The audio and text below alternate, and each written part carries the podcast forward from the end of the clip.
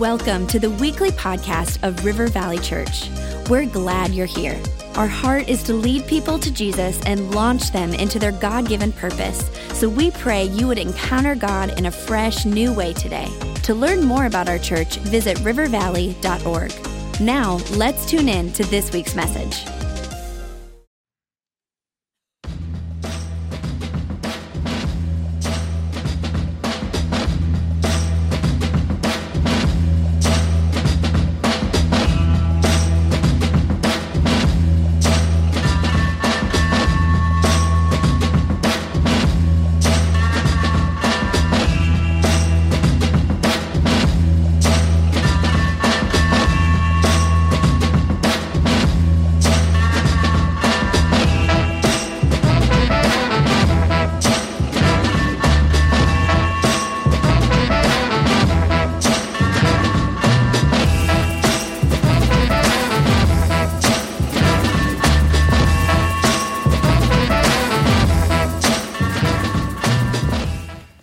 I am so glad that you decided to join us for our series here, Reclaimed.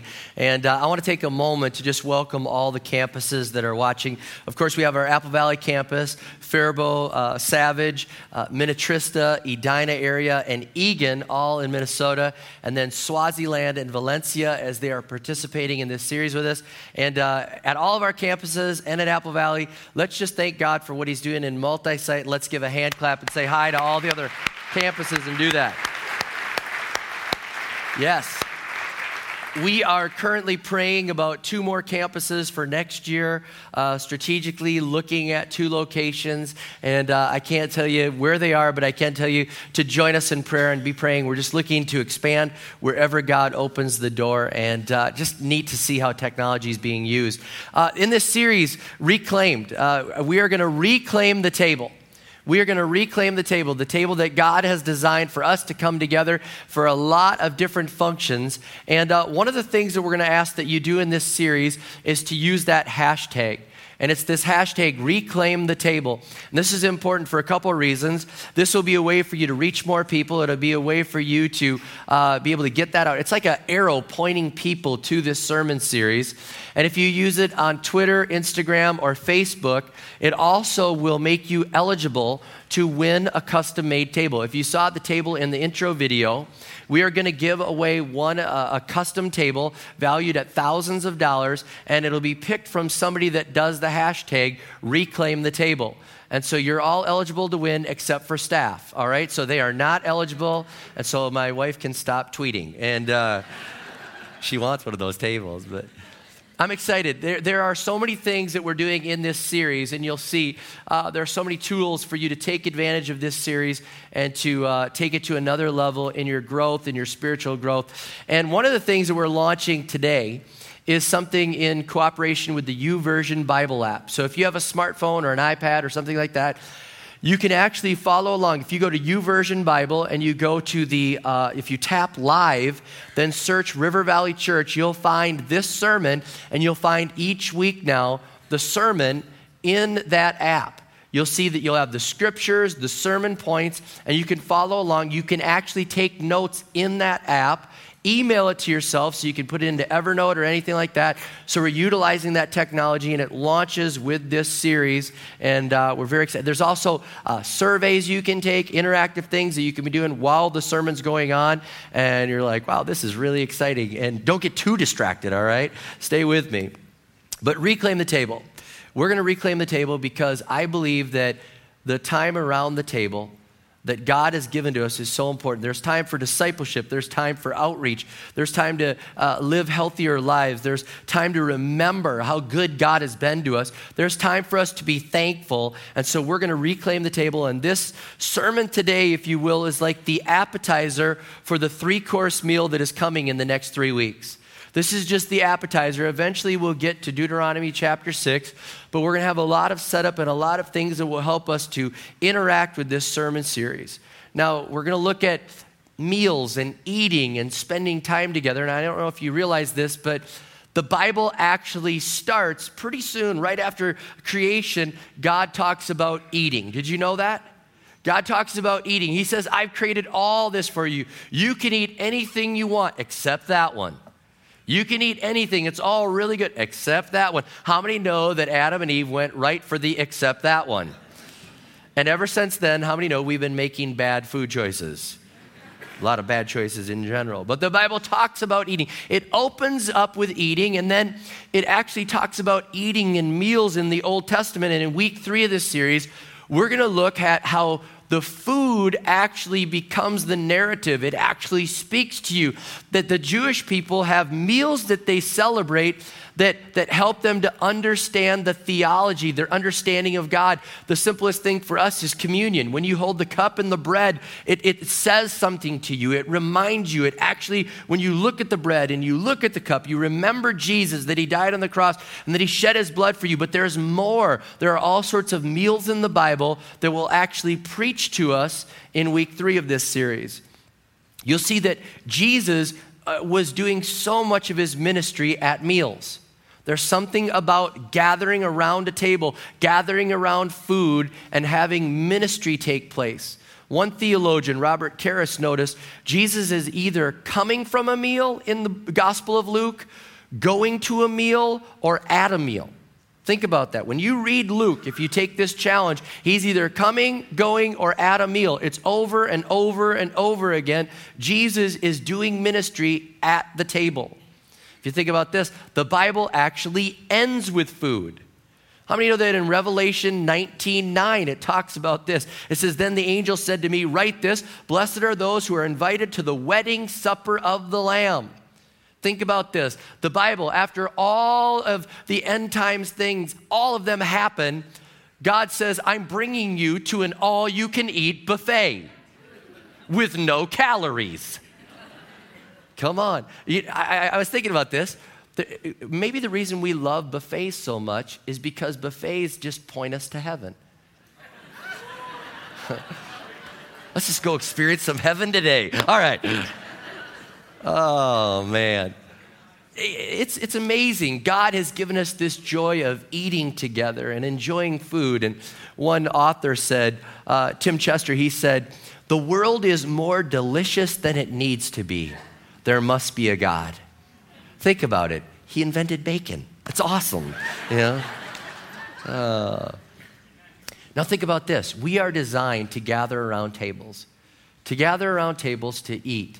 God has designed us so that we can eat about 3 to 7 times a day. Depending on the portion size, you can eat smaller portions 3 to 7 times a day. And he's saying, come together, gather around the table. There must be something about the power of the table, the power of getting together, the power of having that moment of exchange with having that food there and having people around the table with us. He could have created us so that we eat once a month. He could have.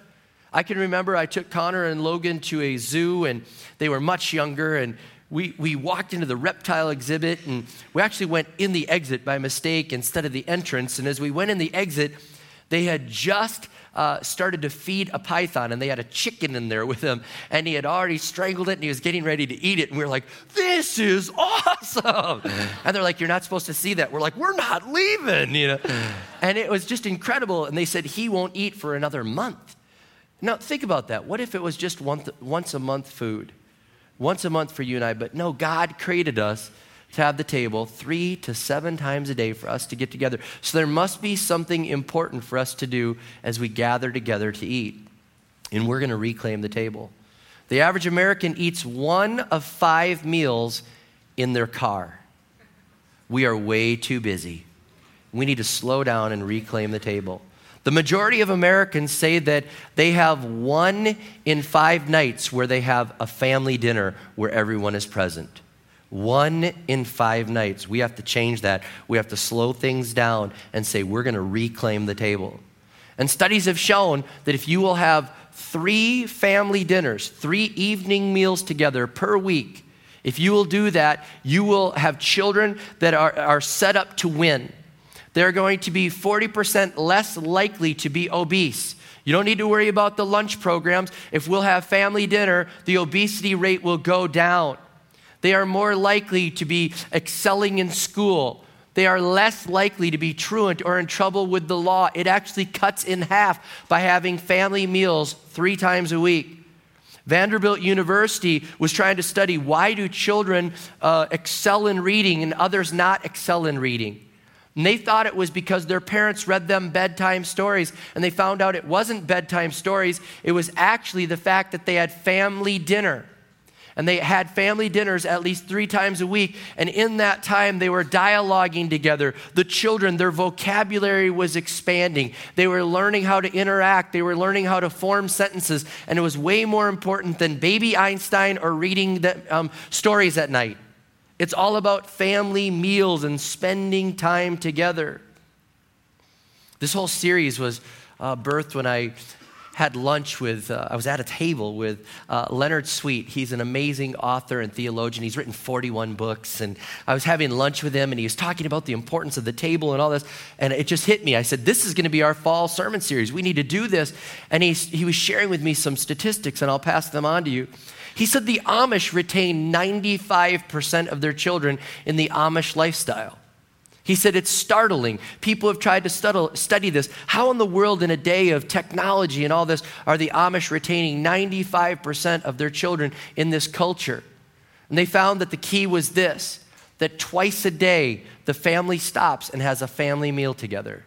Twice a day, they sit down and dad leads the family and he leads them in the blessing and he leads them in the stories and he talks to his children and he affirms his children and they have that physical contact and they sing songs together. And no matter where you go in the world, technology cannot take away that moment of being around the table with mom, dad, and everyone present. He also said that the Jewish people, a statistically insignificant group, about 14 million people on the planet. That's it. Less than 0.2% of the whole world's population. These people have over 50% of the Nobel Peace Prizes on the planet. They're innovators, entrepreneurs, and you'd say, well, maybe it's because they're so peaceful. No, that's not it. They've studied this, and they said it's the family dinner. Again, in the family household, the father takes the lead and does the family dinner and brings everyone together. And he tells them about the story of the Bible, and he tells them about the God of Abraham, Isaac, and Jacob. And as they do these meals that speak to them, they understand the story of God, and they see how the story got to their family, and they understand how the story continues with them. And instead of having to go out when they're 18 and find themselves, they already know who they are. They already know where they are in the story. They don't have to find themselves. They can go out and invent something and be an entrepreneur and take a risk, knowing the safety of the family is still there. There's something to this. It's an absolutely amazing thing. I think one of the successes of our Alpha ministry at our church is the fact that it starts with a meal. If you're not familiar with this, Alpha is launching at our Apple Valley campus and our Edina area campus this Tuesday. And you could be a part of that. You could come and check it out. You can sign up online. I actually think there's a link in the YouVersion app. You could sign up and be a part of this, but it starts with a meal. People gather together, they eat together, and then they discuss the things of God. It's a safe place to ask questions. If you don't know Jesus, you can find out who he is. If you are new in your faith, you can get grounded in it. It's a great opportunity. By show of hands, how many people have been through Alpha? Go ahead, raise your hand. You've been through, look at that. Okay, so if you have a question, grab one of the people that have their hands raised, and they'll be able to tell you about it. It's an amazing thing. And it's really, that mealtime is so important, and at the cost of tens of thousands of dollars. Let me tell you, tens of thousands of dollars in our budget pay for that meal because we believe in the power of the meal together to draw people together in a safe environment to talk about the things of Jesus Christ. It's amazing, one of the most popular shows on TV, Duck Dynasty. What does it end with?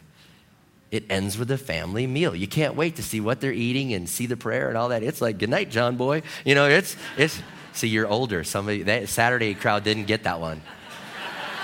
They're way younger, I'm just saying. So, Leonard Sweet said you could really take the Old Testament and the New Testament, put them into 3 sentences. The Old Testament would be this. They're trying to kill us. We survived. Let's eat. The New Testament would be, I love you. I forgive you. Let's eat. Isn't that amazing? Jesus says, behold, I stand at the door. If you open up the door, I'll come in and I'll sit with you. I'll eat with you. I'll be there with you.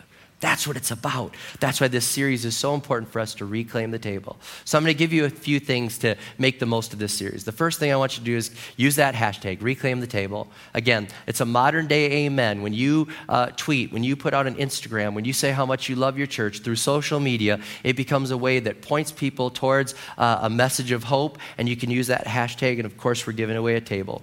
Another thing that I want you to do, and this is going to be a strong challenge for many of you, I want you to pray at every single meal for the remainder of this month.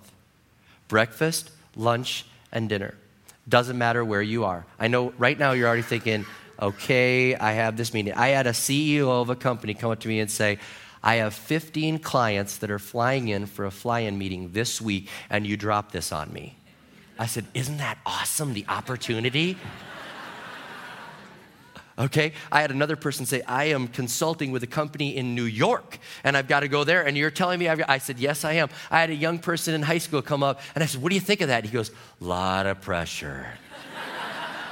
Okay, but here's the deal. At the end of the service, we'll pray with you for boldness. Our prayer teams will pray for boldness, but I want you to be creative. I want you to pray over every meal. I think we're going to pray over every meal because when we do, God shows up to dinner. That's what we're going to do. And God's going to show up to dinner, and we're going to see what happens. I'm not saying you have to do like, attention, everyone, I'm going to pray. I mean, you don't have to do that, all right? You could simply pray a little prayer. I remember on an airplane once I was praying, and I just folded my hands, prayed over my meal. The guy next to me stopped and prayed over his meal, took a little card out, kissed it. And I said, what is that? He said, oh, this is my God. And I saw it. He was Hindu, and he had a picture of some elephant with multiple arms. And I was like, oh, that's interesting. I said, after I pray to my God, I don't kiss him. I continue to talk to him, and he talks to me all day. And he's like, let's talk about that. And for 2 hours, a little prayer over a meal opened up into a whole new dialogue. So whether it's a silent prayer and you stop. Now, none of this, like, Lord, thank you for the food. And no yawn, fake out prayers, okay? None of that. No, like tying your shoe under the table, none of that. I'm stealing away your angle, all right? You're going to pray. You're going to pray over every meal. In the mall, in the school, in the boardroom, anywhere. And if you're the leader, look for the opportunity. Look for the opportunity. And if you want, you can throw me under the bus. That's okay. You can say, our pastor told us we should do this, and it's part of our thing, and we're going to do this, and only for this month I'll be doing it. I mean, I don't, and maybe they'll, here's the thing. We were out to eat the other day, and Pastor Davey, I said, Davey, why don't you pray? And the server was right there, and he goes, hey, do you have any prayer requests? We're about to pray. And she goes, I do. And she set down her book and grabbed our hands. We weren't even going to hold hands, you know. She's like, okay, you know. God just shows up. Look for the opportunity. So we're going to use the hashtag. We're going to pray at every meal. And we're going to eat at least 3 family dinners together. We're going to eat at least 3 family dinners together. Now you say, well, that's easy. You're an empty nester now. Actually, that's actually sad for Becca and I. We would love to be able to have Connor and Logan at these meals, and we're trying to figure out how we're going to get to college to see them, and with our travel and their work schedule, and we're trying to do as many meals, but Beck and I will have more than 3 meals together. But do whatever you can to have 3 meals together. This is something that is very important for this series for the remainder of the month, and we've given you a couple tools. Our kids' ministry, just amazing. They came up with this around-the-table placemat. It's as good as Disney. It incorporates our characters from the church. On the back, it says 10 questions you can ask mom and dad, 10 questions mom and dad can ask you. It has their soap devotion reading. It's an amazing opportunity, so we've given you that resource. We've also made a new resource, much like Table Talk, and it's called the Reclaimed Cards. And so on there, it's just like, if you were a car, what kind of car would you be? Communicate the gospel in 5 words. What's one thing you want to do before the end of the year? What are you getting Pastor Rob for his birthday? No, I'm just kidding. That's not in there. It's not in there. You know, okay, so you get it. So we're even helping you. It's 1 per household. So singles, you can get this. And here's what I'm saying. Don't excuse yourself. Empty nester, singles, whatever. Think of a way to do this. Maybe at work, you could say, hey, we're doing this. And I thought we could do lunch 3 times a week during this series. We'll do the table talk cards. Who knows what God could do? Do not excuse yourself. Matter of fact, I think we have the link for the life groups. There's actually life groups with Reclaim the Table. You can sign up for those and follow the link there and go to Reclaim the Table. Again, I think it's with the app. But it's life groups, I think, / Reclaim the Table. But go ahead and be a part of this. This is something we're going to do. Now, there's just 2 rules for the family dinner. There's no phones on and there's no TVs. All right, now I can tell you we did not do good at that as a family, and I'm just confessing, we didn't do good. There's no phones on and there's no TVs. I didn't make up this saying, but I think it's really cool. Disconnect to reconnect. Disconnect to reconnect. That's what we're going to do. We're going to disconnect to reconnect. So no phones and all that. And then if at all possible, let's eat at home. Eating out does count, but again, put the phones down. It does not count if you're eating at a lunch counter. That you can't be like, how you doing? They're doing good. You can't. None of that. It's at a table, all right? All right. So it's for the entire month, and you're not too busy. You're not too busy. Let me just say this. You might say, well, our kids have sports and this and that and all this, and they got soccer and all that. Here's what you're going to say to the coach. You're going to say, our other coach, our pastor coach, who has more authority than our soccer coach, our pastor coach, because we want our kids to go to heaven, not just know how to do a corner kick, our pastor coach, our pastor coach is telling us that we have to practice, and it's part of our training. And as soon as we're done with our other coach, because our kids are signed up for multiple events, our kids will get done with that and will come to practice as soon as we can, as soon as we've fulfilled our other obligations from our other coach. Okay. Can I get an amen from all the youth pastors? Okay. All right. So we're going to do this. We're going to reclaim the table, and it's more than just a physical table. We're reclaiming mealtime. But I want to let you know, as far as I can tell, I think God invented the table. He actually gave the instructions for the table. Now, if you go to Wikipedia, you'll see that it says the Egyptians invented the table, but it says the Egyptians invented a short little table to keep things off the ground. But if you look in Exodus chapter 25, God tells Moses how to make a table.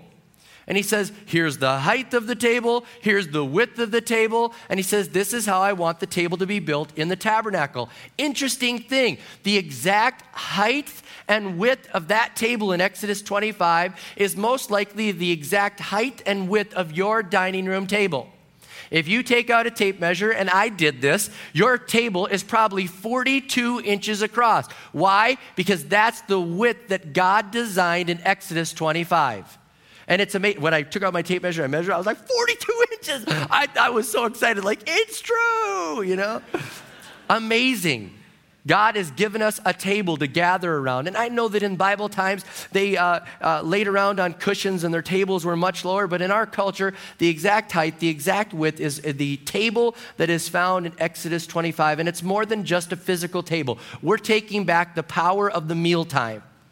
We're taking back the table. We're reclaiming the table and saying there's something that's going to happen there. There's going to be discipleship. There's going to be outreach. We're going to be intentional with the meals that God has given to us. He's given us 3 to 7 meals a day on purpose for a reason, because something, an amazing spiritual dynamic is going to happen at the table.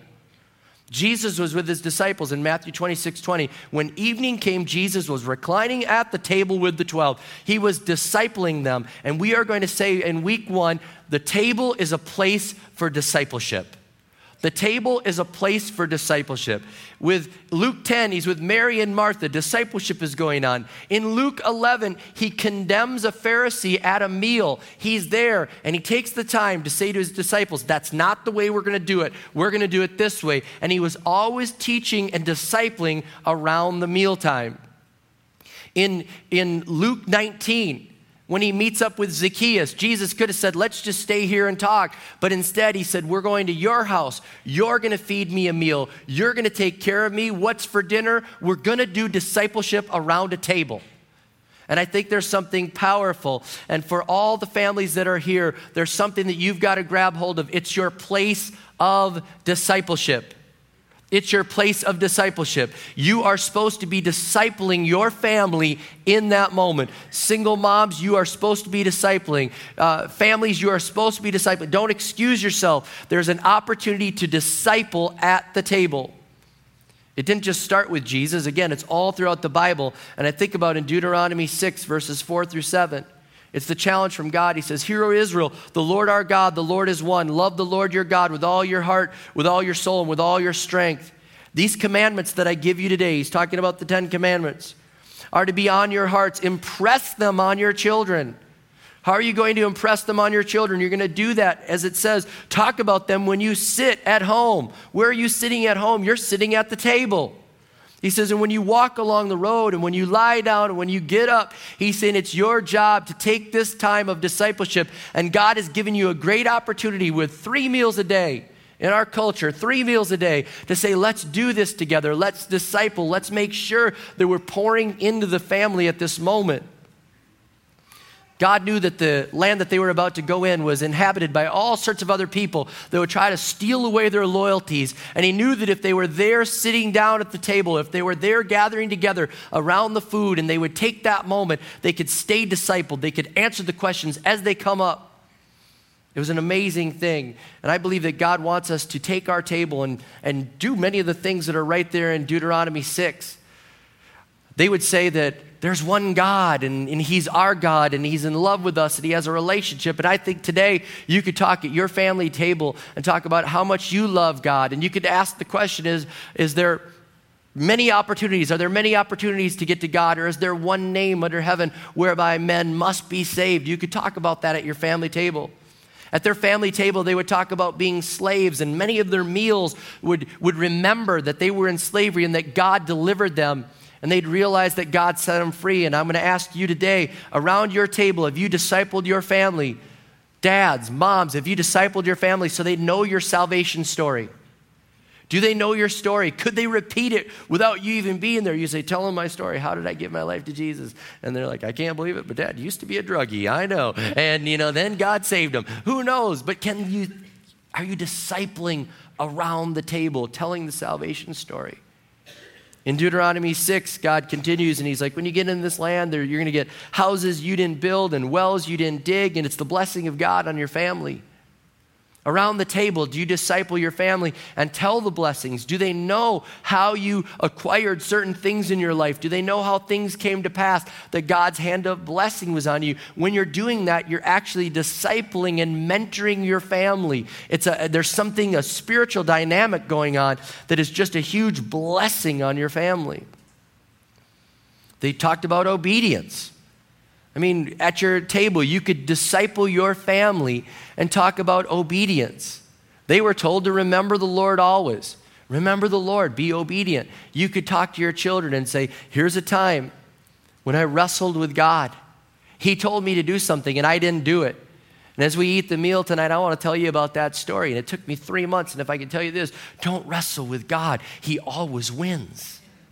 It doesn't go well. It's way better when you obey. Maybe talk about a moment that you obeyed right away. Maybe talk about the importance of obedience. And even if you're living in the darkness where you obeyed and you haven't seen anything come to pass yet, you still talk about knowing that you obeyed and you're waiting for God's blessing. That's discipleship. That's what they would talk about around their family table. That's what they would talk about to disciple. This is a place to be ready for those regular moments. And in verse 20, it talks about spontaneous teachable moments. Spontaneous teachable moments will happen around your table if you take time around the table. It'll happen.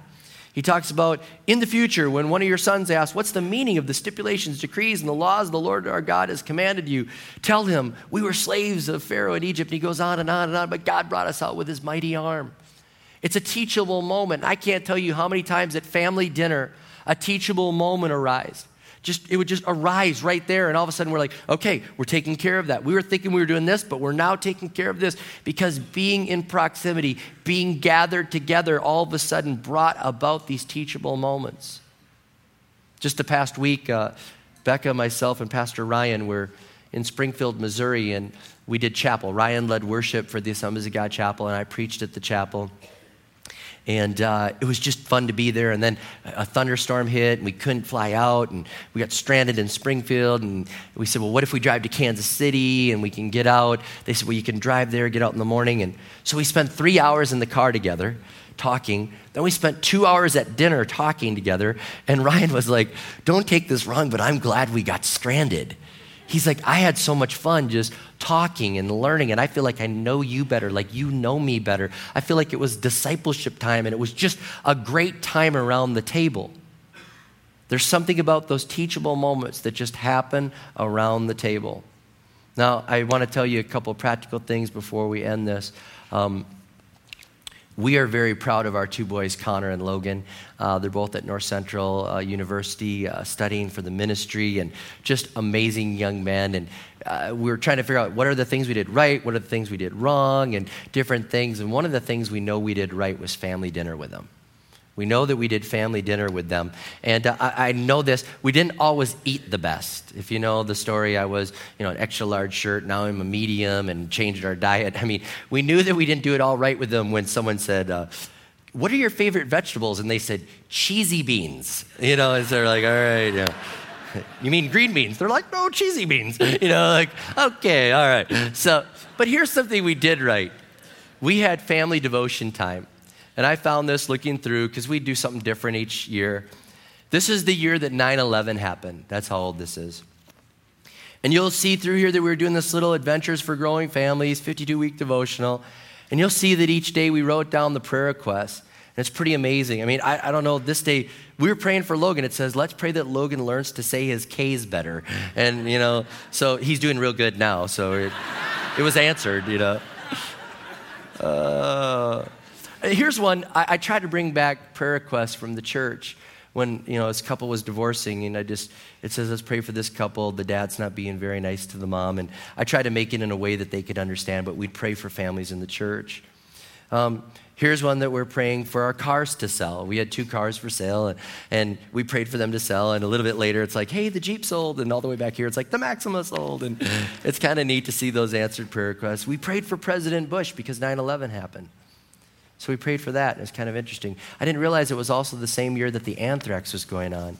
And we prayed that the person sending the anthrax would get caught, and that the people that were victims of that would be okay. We prayed for the families that lost loved ones. These are real prayer requests. That's discipleship going on around the table. Another year, I found this one again, just kind of saved it. And another year, we did the 1-minute Bible. And I just thought the kids could handle 1 minute of Bible reading, and then we just talk about whatever God would open up. And so we did this for a year, the 1-minute Bible. I kind of felt as a dad that, I wanted devotion and this time of discipleship to be fun. And I kind of felt like just for a season, one time, I said, I'm going to try to take something and adapt it to a devotional. And so I adapted the Essential 55 with the Teacher of the Year, and taught our kids all sorts of manners and really discipled our kids. And to this day, if you ask Connor and Logan how they're doing, they'll return the question because they learned it here at the family dinner table. You say, how you doing? They'll say, we're doing good. How are you doing? And I've watched grown adults shocked that a teenager would actually return the question and make eye contact. And they learn some of those things around the family table. We took the JBQ quiz pack and did that and just picked a card and talked about it. Matter of fact, not that long ago, we were at family dinner and they had a friend over, and I was quizzing them. Where in the Bible does it say this? Where in the Bible does it say that? And their friend's like, do you guys do this all the time? They're like, yeah, we do. All right. Now, I want to tell you this. I did this because I'm a dad, not because I'm a pastor. I did this because I'm a dad, and it's my responsibility to lead the family table. Again, if you're a single mom, it's your responsibility to grab that. But it's our responsibility as parents, as leaders of our home. We have God-ordained roles. And husbands and wives, you should be leading the charge. Can I tell you this? You may be so busy, but you need to accommodate and work however you can. My mom used to pack us in the car when we were little with a picnic lunch because Dad worked 3 jobs. He worked at Key Cadillac, he was in the Army Reserve, and he counted inventory for a restaurant. 3 jobs to make ends meet when we were being raised. And I can remember there would be busy seasons, and Mom would pack us in the car with a picnic lunch. We'd drive into Edina to Key Cadillac, go to a local park, spread out a blanket. It became our table. And she said, my husband will bless his children. My children will know what it's like to be in proximity and to have this going on. You're not too busy. We can find a way. And we do this not because we're pastors, but because we are Christians, because we are parents, because God has given us the ability of the table to disciple, and we are going to reclaim the table for discipleship in Jesus' name. So Lord, I pray right now that we would reclaim the table. We would reclaim the table. You've created us in a way to have family meals, to get together so that you're present, so we stop and acknowledge you. You've given us the opportunity so that we can get together as a family. Let's not waste this opportunity. There's something powerful about mom and dad and children being together and those teachable moments and discipleship and things going on. And I just pray in Jesus' name that would reclaim the table. I do pray for boldness. I pray for boldness over our church, that they would pray in the boardroom, in the consulting meeting, one-on-one with a client. They're gonna have the boldness to say, do you mind if I pray this blessing over the food? I always like to give thanks to God for everything I have. I pray for boldness amongst our teenagers. And I am believing that they will have the strength to pray in the school. They will pray in front of their friends, and maybe their friends will join them, and maybe we could have ministry and outreach to servers in our community as we ask them if they have anything that we can pray for. I have no idea where you're going to take this, but we are going to reclaim the table for discipleship. So I pray for that boldness and that desire to reclaim the table. In Jesus' name I pray, amen, amen.